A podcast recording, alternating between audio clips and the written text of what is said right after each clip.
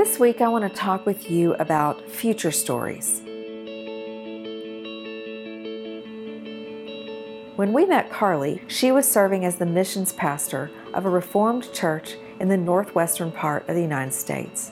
In that role, she often traveled the world. Carly says she felt a big challenge when it came to helping her congregation see the possibilities for ministry in the same way that those local pastors and leaders presented them to her. Yet, over time and through her experience of living and working outside the United States, Carly developed a real knack for helping people see future possibilities for global partnerships. She told us about meeting with a group of pastors and leaders in Zambia who were thinking about taking their ministry in a new direction. The Zambian pastors told Carly, You know, we're mostly doing funerals these days because there is so much HIV and AIDS in our community, and we are so burdened for these children.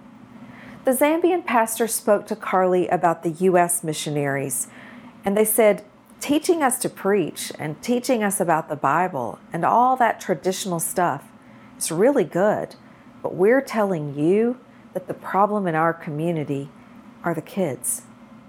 They said we would start this farm and we would have homes and we would do our best to make community.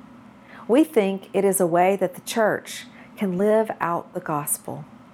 We think it will work. Could you imagine your church partnering with us? Carly listened to the future story of the pastors and she said to them, You know your context and you know what can work, and I think we would love to walk down that path with you. And in that moment, Carly says she learned that the pastoral role is in part carrying your people in your heart in a way that you know them and how it is that God might draw their skills and talents and resources out to make something work. The idea of future stories was first developed by pastoral theologian Andrew Lester, who's now deceased. And in his book, Hope in Pastoral Care and Counseling, Lester says that human identities are not only shaped by the stories we tell ourselves and others about our past, but also the stories we tell to ourselves and others about our various possible futures.